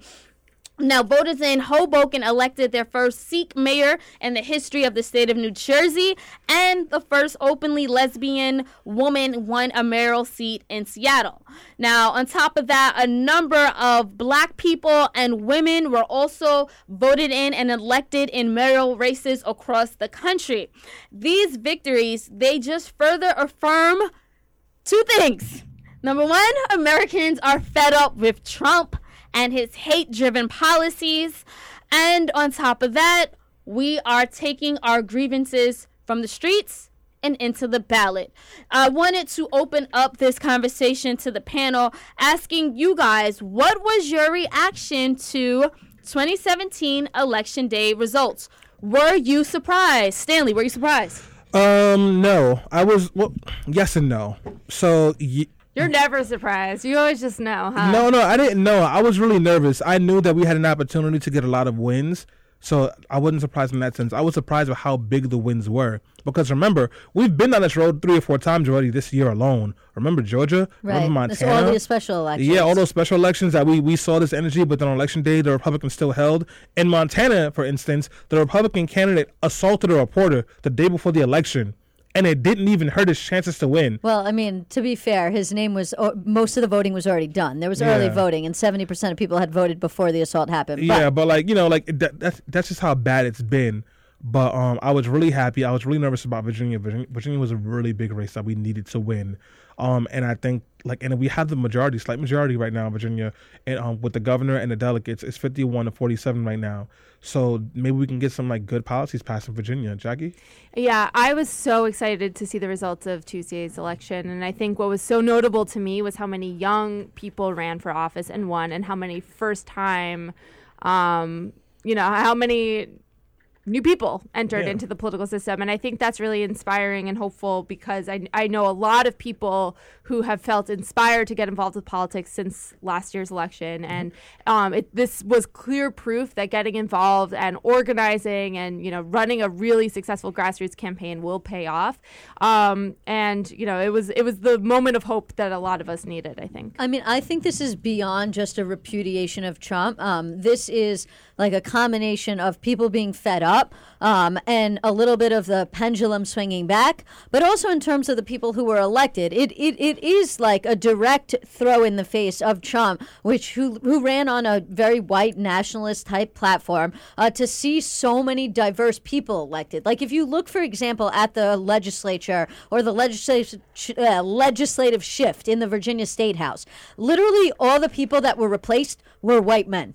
And who were they replaced by? A diverse group of people. There was two white men. Uh, there was a whole bunch of women, and out of those women, some of them were Asian, some of them were black, some of them were white. You had Latina. one. You had Latina. You had a transgender woman. So this isn't just like a bunch of white men being replaced by a bunch of white women, um, or by another bunch of white men. This is literally going against everything that Trump ran on. This is saying, you know, we the people who are the government, um, a div- are a diverse group of people, and a diverse group of people is going to be the people that represents our country, which is also a diverse group of people. No, Alyssa, you're absolutely right, guys. And if you want to tune in and I'll chime into the conversation, you can call us up at 212 650 6903. And I, I think that the message that was really being sent by Americans on election day was that we need more diverse voices representing us. Why? Because representation matters. Like the conversation completely switches when you have a transgender black woman walk into that room.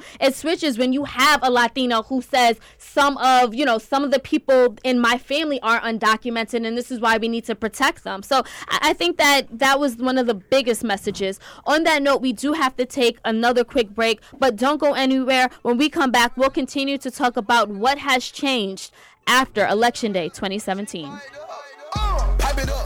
And we Pipe it are. up, pipe it up, dab. Oh, oh, Selena, are, are you? Go ahead. And I we- walk up in the club and I pipe it up. All right, go ahead. Sexist. You done? Maybe. What does that even mean? We are back. This is Let Your Voice Be Heard right here on WHCR 90.3 FM. WHCR, the voice of Harlem. Thank you, Stanley. That's Stanley Fritz. I am Selena Hill. I'm here with my other two co-hosts, Alyssa Fuchs and Jackie Cohen, and we're talking about the blue wave that swept through the country on Election Day 2017 just last week. And I know Jackie wanted to bring up a good point and a question. Yeah, so there was an interview done this week um, by the New York Times with Steve Bannon, who insisted that the reason that Ed Gillespie, Gillespie, I cannot pronounce his Gillespie. Gillespie. Gillespie uh, lost was because he didn't embrace Donald Trump's rhetoric enough. He didn't fully, he didn't go full Trump. Um, he only went part way. And Steve Bannon insisted that that was the reason why he lost, not because there's this huge shift happening. Um, so I wanted to ask the panel do we think that there's any merit to that? I mean, I personally don't see that being true when you look at every other election and major win for the Democratic Party across the country and including in the Virginia House of Delegates. I mean, I think that that's sort of short-sighted, but of course they're going to make that argument. But is there any truth to that? Well, according to um, the political website, we eat blue cheese like it's regular food. Um, Yeah, there's some people who feel like Northam didn't go all the way. So, I mean, yeah. listen, I, I I- I don't know because I think it really depends on where you are, and, and each race is very very different. Um, but if you look at the candidates that ran in this past election and those that embraced Donald Trump, you will find that the people who embraced Donald Trump did not win. For example.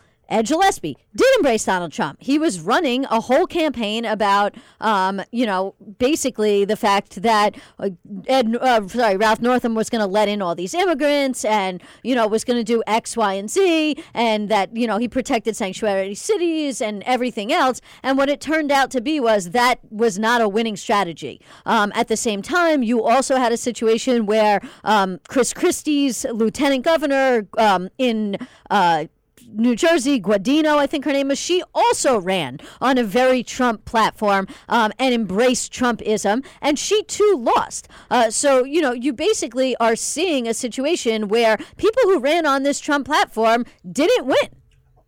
Thank you, Lisa. I want to jump in for a second. Long Island, it was super Trumpy as well. They literally had mailers going out saying that um, if you vote for these Democrats, you're going to have MS-13 living with you. Right. So to me, you know, like it's not a situation where they didn't embrace Trump enough. It's a situation where they, you know, I don't know. They, I'm getting sorry, I'm getting tongue tied. It's a situation where they embraced Trump and it didn't work. Like Trumpism didn't work without Trump, um, and so that I think should be a major concern for Republicans going forward into the 2018 election, uh, because that kind of thing is not necessarily going to work. Um, you know, going forward, and you know, people want a real leader. They don't necessarily want somebody who's just going to embrace Trumpism. Real quick, I just want to make a quick comment about our phone lines. If you're trying to call in, our phone lines um, seem to be down at the moment. So hold off on calling in, but you should definitely tweet at us your questions at beheard underscore radio. Or if you're watching the live stream on Facebook, you can uh, write a question or a comment there and we'll be sure to answer it. That's a Yeah. good way to describe the phones, Jackie. Yeah. Thank you. Yeah, no. So, uh, you know what? And I think that we'll continue to see how Trumpism plays out into the 2018 midterm elections, if it's something that's actually going to help Republicans or not. And before we talk about that and what Democrats should be doing uh, in order to maintain this momentum, I actually want to talk more about what election day actually meant for Obamacare. So, after a year of Republicans' nonstop effort to repeal and replace the Affordable Care Act and decimate Medicaid, uh, voters actually said, You're not going to take away my health care. Pipe it up. Um, in Maine, 59% voted for a ballot initiative to expand Medicaid access to 70,000 low income people across the state. Whereas in a red state like Georgia, uh, Democrats actually backed. I mean, Democrats actually won who were backing Medicaid expansion. They picked up three seats. And even in Florida, the mayor of Pittsburgh, who is an outspoken supporter of the ACA, won his reelection. So it looks like the country is really speaking back. Right. No, I, I agree with that. I think the Medicare expansion coming out of Maine is is big news. But here's another thing: they did polls on people who are going to vote in Virginia about what the most important issue they were voting on was, and the two most important pe- issues that people said they were going to vote on were uh, healthcare was number one, and number two was guns, and not necessarily in favor of guns. Some of the people who said that guns being their most important issue is because they want better gun control. Um, and so when you look at Virginia and you see that Democrats won, um, and the two most important issues were healthcare and guns, that speaks to the fact that the majority of people do not want to see the Affordable Care Act. That the majority of people who went out and voted in Virginia uh, do want to see better gun laws. The other thing that should be said about Virginia is some people are saying, like on the right, like, oh, well, you won two easy states to win Virginia and New Jersey. Okay, maybe I'll give them New Jersey because it was a rarity that Chris Christie won New Jersey. Um, and, you know, whatever, that it is traditionally a blue state. But Virginia is not traditionally a blue state. Virginia's traditionally a very purple state. So the fact that they won Virginia, that Hillary Clinton actually came very close to losing last year, um, is another way of saying that the Democrats are on track to do very well um, in the next election. Just one quick point before I throw it to Jackie. One of the things you didn't mention, Alyssa, that I want to pick up right now is for the people who said that not, only was the election about guns, but they wanted they wanted no gun laws or they wanted weaker gun laws. Northam and Gillespie split that vote. So even the NRA gun fanatics, like there was no difference, like as far as like support. So what that tells us though is that we might have a situation where like people being afraid of losing their guns, that might not be as big of a of an electoral issue as we thought, which means you can have more aggressive conversation about gun policy because Northam was saying that we need common sense gun legislation during the election. Jackie? Right. I mean, I, you know, I again, I was really feeling hopeful after Tuesday night, um, but I remain cautious. Um, you know, we talked about Roy Moore, um, who's running in Alabama, and his approval ratings are up. I think they're at 72%, despite the fact that he is a known child molester. Yes. Um, so you know, while it's it's especially what happened in Virginia is is very positive and keeps me optimistic to a point.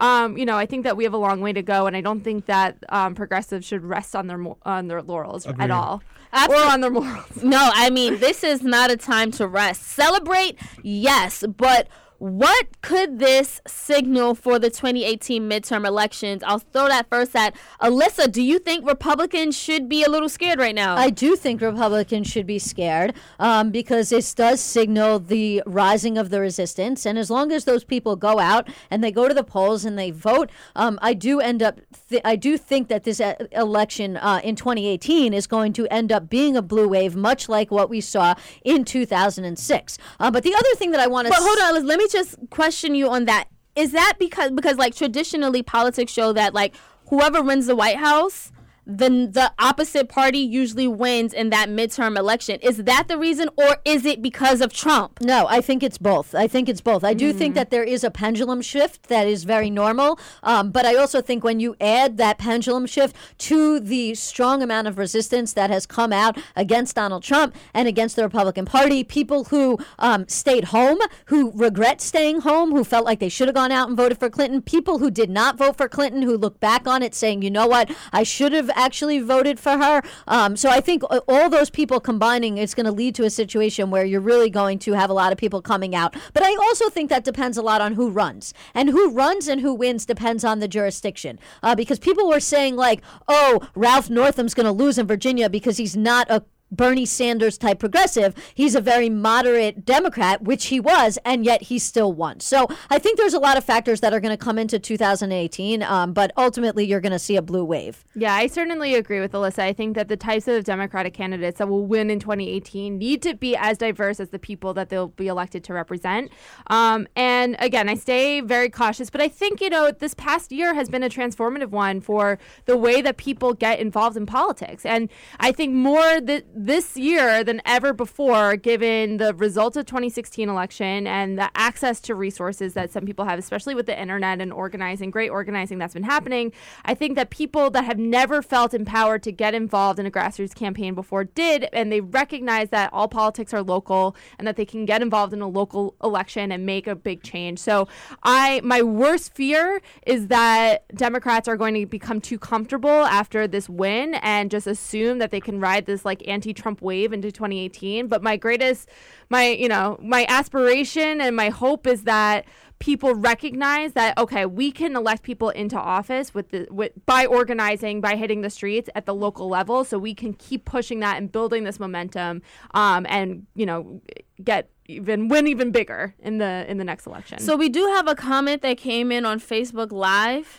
Yeah, so um, Catherine uh, Morrow, uh, she said she tried to call us, um, but she wasn't able to get through. As Jackie said, we apologize, the phone lines aren't working. Instead, she did leave her comment here on Facebook, and she says, I'm glad there's diversity in the states to show Trump we are a united front. We rebuke ignorance. Absolutely. So, you know what? I have a question, and it's the question I threw at Stanley earlier uh, in the show. And I said that, you know, the strategies that Republicans have been employing have been, you know, racist. At, they definitely use white identity politics, Stanley, to have to win, and that's where they how they have been winning. Now, the que- and I'm just going to go back to that same question: What strategy should Democrats, liberals, and progressives actually use to carry this momentum of the blue wave from 2017 into 2018? Well, it has to stop being so anti-Trump, but it has to be pro something. That's true. I- I think totally Democrats still don't have a solid po- policy that things that they stand on, and I think that we've been lucky enough to not have to do that. But that's what's that's what's hurting the Republicans now. They were anti-Obama, but didn't have any actually good plans, and now they're forced to govern. They don't have anything. I think that if we want to like take over back the House and the Senate, which are uphill battles, There- There's no guarantee it's going to happen at all, even if we do have a wave. Um, I think it's important for us to like really be standing on some solid issues and be ready to like talk about those because a big reason why people didn't come out besides like you know voter voter laws and Republicans blocking them was because people were not motivated about the issues that we were talking about. So that's what we're gonna have to do. And they also weren't motivated by the Hillary. candidate. So, what candidate, Stanley, do you think? I mean, I mean, but- okay, I get what you're saying. We Yeah. need to focus on issues, but what candidate has the momentum like Barack Obama did and like Bernie Sanders Well- did that can carry the message? I don't want us. I don't want us to like. People have to understand, like Barack Obama is a once in a generation kind of like. well, I mean, we political had. Bernie. Bernie is not as good as Obama, not by a long shot. He's also not as smart as Obama. No disrespect to Bernie, he's great, but he's a wiry old man that fired up Yeah, a lot Bernie's of people. Bernie's no Obama. Obama is transformational. Like what you're looking at is like someone who goes on Mount Rushmore. Um, you're not gonna get that. That doesn't happen all the time. What we need to stop like having this cult of like this hero person because when that hero person leaves, everything falls apart, and we need to start building up a movement that is powered by multiple people. I totally agree with you, but I think ultimately does that does that work, right? Like I I totally agree with you that it needs to be about the issues and not about the individual, but then do you place the correct individual to relate? Yeah, those issues? absolutely. Because I think that's in part what happened with Trump, right? Where he Yeah. was the face and the big big mouth of this huge populist movement. Um, and and true with Bernie to an extent. And so, you know, while I totally agree with you, and I think that it needs to be about the issues and it needs to be about the policy, and we need to do a better job of educating people and mobilizing around the issues. Yeah. At the end of the day, there needs to be the person who's carrying that message, who we trust with the country. Yeah. And so, I don't know. I I have no idea who that is for 2020. I mean, listen, really I think that's really a strategy for 2020. But just in terms of the midterms, what I will say is we have to realize that a one size fits all strategy does not work. Uh, what's going to work in Virginia is not necessarily what's going to work in New York, is not necessarily what's going to work in Ohio. And so that each Democratic candidate really needs to get on the ground, hear from the grassroots in their jurisdiction, figure out what is going to work there, and put it to the test. Uh, the last thing I want to end um, is that, you know, there's a lot of Democrats that feel left out of the Democratic Party. You can join the party and you can make it more progressive and you can change it. I've always said we are of a government of the people, by the people, and for the people. And if you do not like the direction the Democratic Party is heading in, run for office. Run as a Democrat. Be the change you wish to be in the party, but don't become complacent because we have to keep at it every day from now through Election Day 2018 if we want to take back what we lost and the ground we lost with the election of Donald Trump. Absolutely. And even though I agree with that, Alyssa, and I'm 100% behind changing the things that we don't like, I also understand the sentiment of people who have completely opt out of our democratic process or system because there is no democracy and they don't feel like they have a voice. They don't feel like even if they vote and canvass and do everything they can to get somebody elected, that can be upturned by the electoral vote, like the electoral college, which is what happened in 2016. So I get it. Look, I'm going to be positive too and tell them to, you know, try to stay optimistic and that there will be another wave of hope and change, but that's only going to happen if people like us who are smart enough, who are educated and are empowered enough to run for office to help other people. And I understand people don't trust the Democrats because, you know, it's a dirty game. We see what happened. You know, Donna Brazile came out with that whole expose and people are like, I don't trust either party. well, she was wrong and lying. She she shouldn't have did that. But basically, what I'm just saying in my close is that um we we have to we have to do something. And if you do adopt that type of sentiment or that type of attitude, then get involved in your local grassroots organization. Get involved in something that will stop climate change or protect women's laws or, or just women workers. Do something. I get it. Not everyone believes in politics, and I understand why, but we still can be the change we want to see, even if it doesn't involve politics, which is a very dirty game. On that note, I am going to end this segment right here, but the show will go on. We're going to take another quick break, but when we come back, we'll be speaking to our very special in studio guest, Lisa King, during the Dreamer and Doer segment. Eat the dream. You have to sleep the dream. You have to dream the dream. You gotta touch. You have to.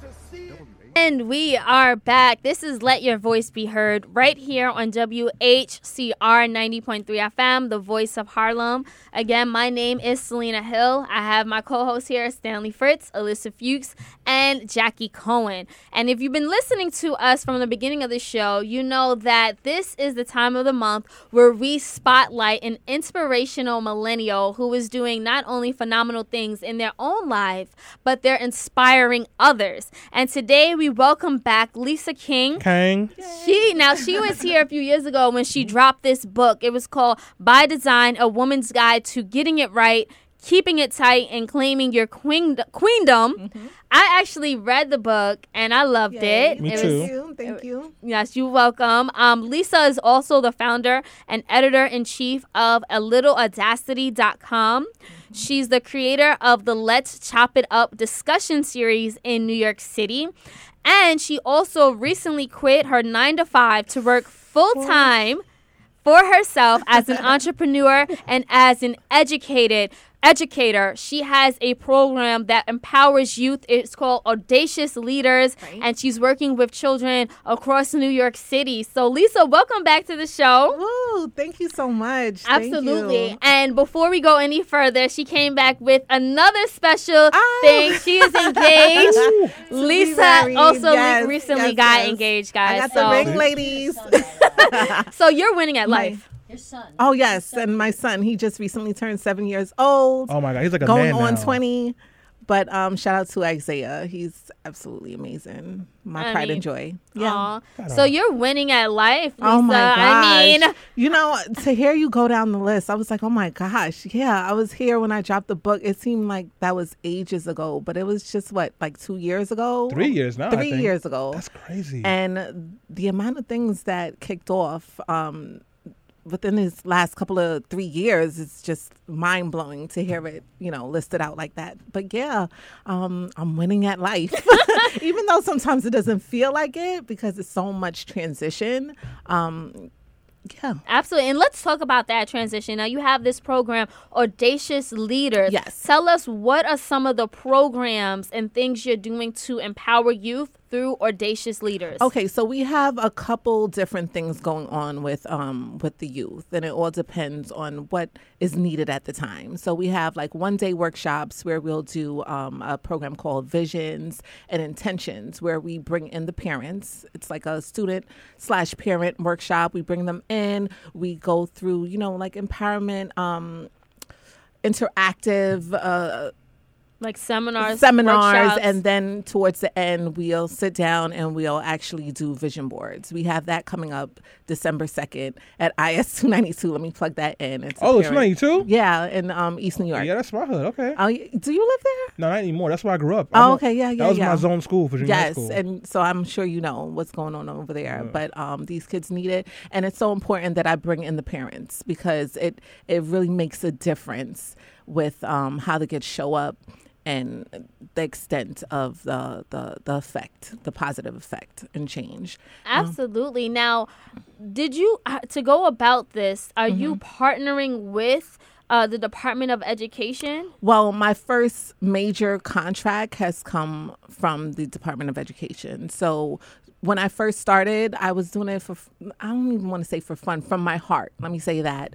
Um, I, so many of my um, my closest friends are teachers and um, assistant principals. They're just in within the New York City public school system, and they saw the work that I was doing with a little audacity, my women's um, empowerment brand, and they said, you know what, you should come in on a Saturday and just do this. And I jumped at the chance because these are kids, you know, and who wouldn't want to lift up the kids? But um, it it really took off when the kids started requesting, okay, well, when is Miss Lisa and the crew coming back? You know, we want to do this, and the the higher ups in the school system um, took notice and they offered me a contract to come in for the entire school year. So yeah, it's it, it kind of just happened, but di- divinely happened, if that makes sense. Yeah, absolutely. Yeah. So, like, and I know that's a huge transition because you were doing this from your heart, you know, volunteering to help these children, and now you're doing that full time. Full I mean, time. was that a scary jump or, or transition? Absolutely. I think it was one of the most scariest things that I've ever done in my life to leave my nine to five because I didn't have a rinky tink job now. I was out there in these streets getting it done. Oh, oh, Yes, I was. Lisa was corporate.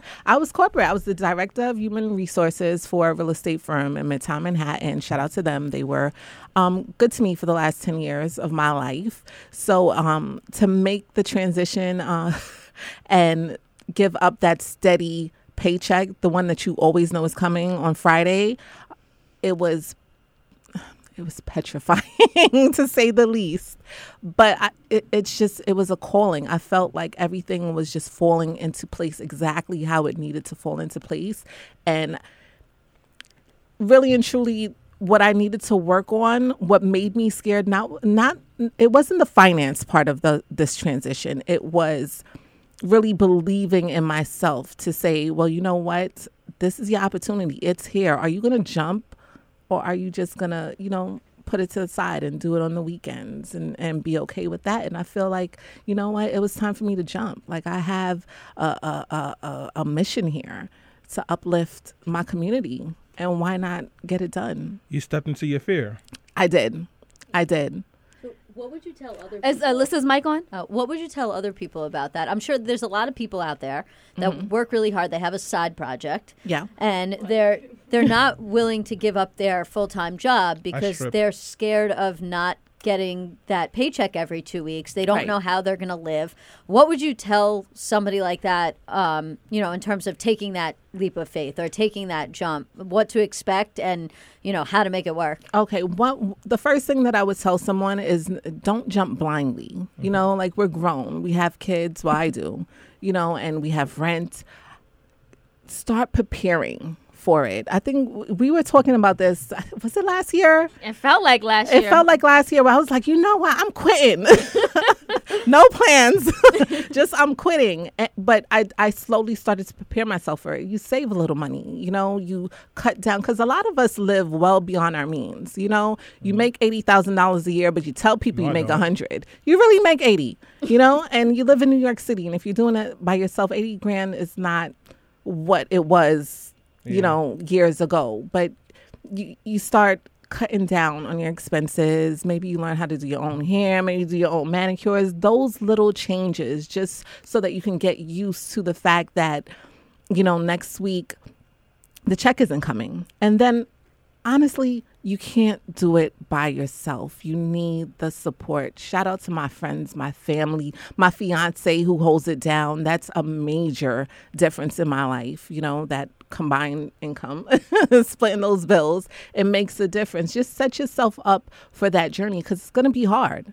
It will. Absolutely. And Lisa, you know, you talk about uh, this being your calling. You know, you left Mhm. corporate where you had a steady paycheck and a lot of stability, Right. and now you're with this, these youth um, all the time. You Yeah. do this full time. Why is it so important? Do you think for you to dedicate so much of so much energy and resources into empowering today's youth? Oh my gosh, like that question, I, we can go on and on.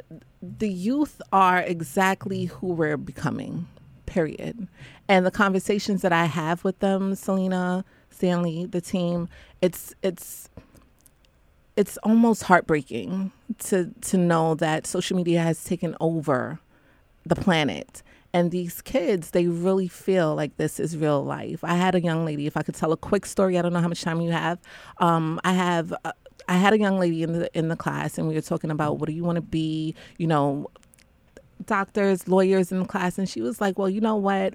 I want to be a superstar, and all I have to do is become a stripper like Cardi B and um, make sure my videos go viral. Like, dead serious dead serious. Now, I love Cardi B. You know, I'm a Cardi B fan, but it, it's just mi- mind blowing to me to think that that's the aspiration because of social media, social media fame.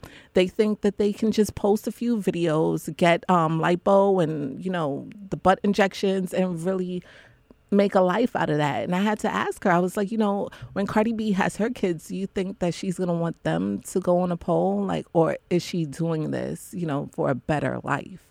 So it's just, I have to change the conversation and I have to do my part to change that conversation, especially for Black and Latino children in the hood. Let's call it what it is because there are so many of those kids who are falling through the cracks. You know, they're getting left behind two, three, four times. I think I know a couple 16 year olds right now that are in the seventh grade. Absolutely ridiculous. Yeah. Absolutely ridiculous. And you're in my hood. And exactly. And it was like I, I grew up over there, and like the first chance I got to get out, I ran the hell out, and I almost In didn't East look New back. York. Yeah, East, East New New York. She's 292 is my zone junior high school, mm-hmm. and it was like you go to PS 213 or PS 13 to 292 for junior high school, then Thomas Jefferson for high school. And like I was just like not trying to do any of that because you knew that if you was doing that, you had to you had to be about a certain life. And Exactly. a lot of those people get left behind. Like no one's paying attention to us out there. Right. So it's really good that you're. out But there. there are good people out there that want to make the change. And one of these decisions, okay, so I quit my job, right? And um, I told them, you know, I'm going, I'm going to do this. I'm going to inspire the youth and so on and so forth. And I was telling them, like, you know, there are so many kids that are getting left behind.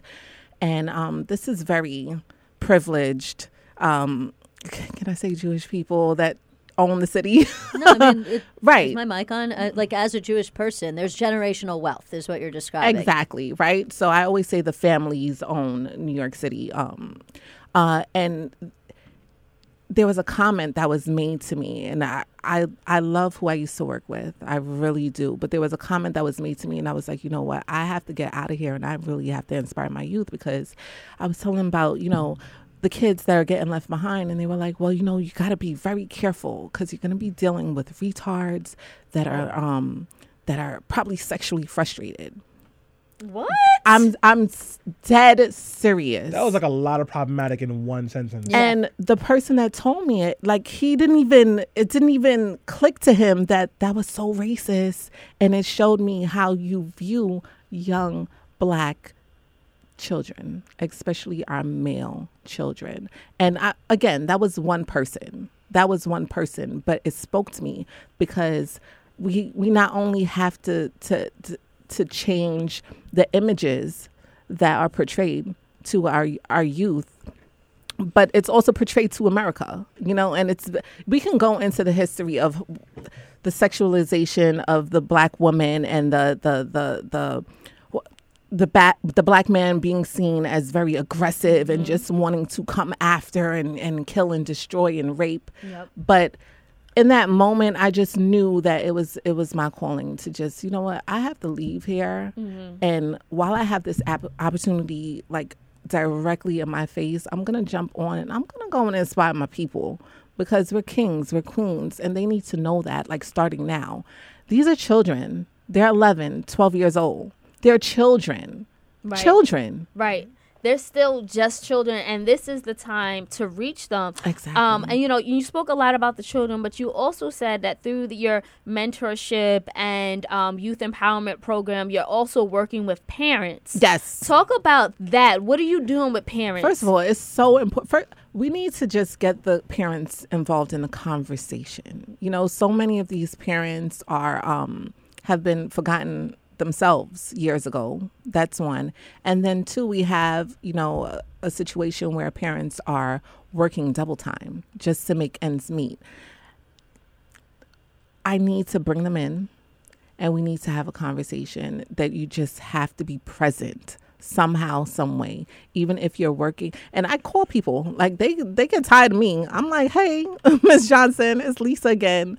Such and such happened in school. This is where he he did well. This is where he struggled. And they're like oh yeah yeah yeah. Okay thanks. And hang up. But some of them are really um honored that someone takes the time to tell them specifically about their child. So where I do get a lot of kickback from um from from parents who are just busy and um frustrated and and don't want to hear from a teacher because sometimes it's always something negative, you know? Um, I do get also the flip side of that where someone is like, oh my God, it's, it's really nice to hear something nice about my child and maybe we can work on this, or maybe I'll take off a Saturday and come in and and and do this workshop with them. So every little bit counts. It does. Yeah, that I'm is- excited. That's so right. And you should be excited. I mean, you're doing a lot now. What is it that you dream to do, let's say five to 10 years from now? Oh my gosh, Shalina. Okay, let me see. Um, well, definitely, I want to bring on more schools. You know, short term goals by this time next year, I want to have at least two or three schools full time. Um, I want to have a staff. I definitely would love to expand this into summer camps for the full summer. Um, oh my gosh, let me see. I'm gonna write the second book. There's so many different things. Third. Like I'm just here for the world. I just want to pour into the world, and I'm excited to do so. So Yes. Well, Lisa. it takes a team. Absolutely, and we're so happy that you poured into us this morning. I definitely feel inspired. Mm-hmm. Um, you know, just seeing you follow your calling and Oh. your passion and making it a full time business. So you are dedicating and empowering these youth. Yes. Um, you know, that's what you're doing full time now, and it, it's great. And we know that you'll definitely continue to empower everyone to be audacious. Absolutely. right? Tell us how people tell everyone how they can follow or support audacious leaders and you yourself as a brand. Oh, okay, so you can you can find out about audacious leaders on auda- audaciousleaders.org. You can follow um, us on social media. It's this is all um, comes from my company, a, a Little Audacity. So a Little Audacity across the board um, to get involved. And I want to make a call for anyone that is young, black, Latino, professional that is doing something that you think that the kids would be inspired by. I would love to bring them to your um, place of employment so they can see they can see that people do have these great phenomenal jobs and they look just like you you know so uh, if you want to come in and speak to the kids we have uh, a basketball player coming soon um, we have a fashion designer so anything anything just reach out and you can f- send us a line at lisa at a little audacity.com Gotcha. Thank you again, Lisa. And I think that we can all take a page out of that, o- out of your book right now, and just have the audacity to help others to fulfill your passion, to mm-hmm. follow your calling, and mm-hmm. especially if it's doing something as wonderful as empowering today's youth, because these are our future leaders. Absolutely. And we sure know we don't want any more Donald Trumps running the country. Oh. So why don't we empower, you know, the next generation to be to be the next Barack Obama, the next Bernie Sanders. Absolutely. And you know, that's exactly what Lisa's doing. You're Yeah. helping that person. So we thank you for joining the show. I want to thank everyone who uh, chimed into the show, who listened via Facebook Live. We appreciated all of your questions and comments. And guys, don't worry, we'll be back next Sunday. I actually won't. I'll be celebrating my birthday next Sunday, guys. But the rest of the team will be here. And again, if you want to listen to this show or support Let Your Voice Be Heard, you can check out our website at lyvbh.com. You can subscribe to us on iTunes, Stitcher, iHeartRadio, and you can also give us a small little donation at patreon.com. That keeps us alive and going. Till next week, guys, enjoy the rest of your, of your Sunday.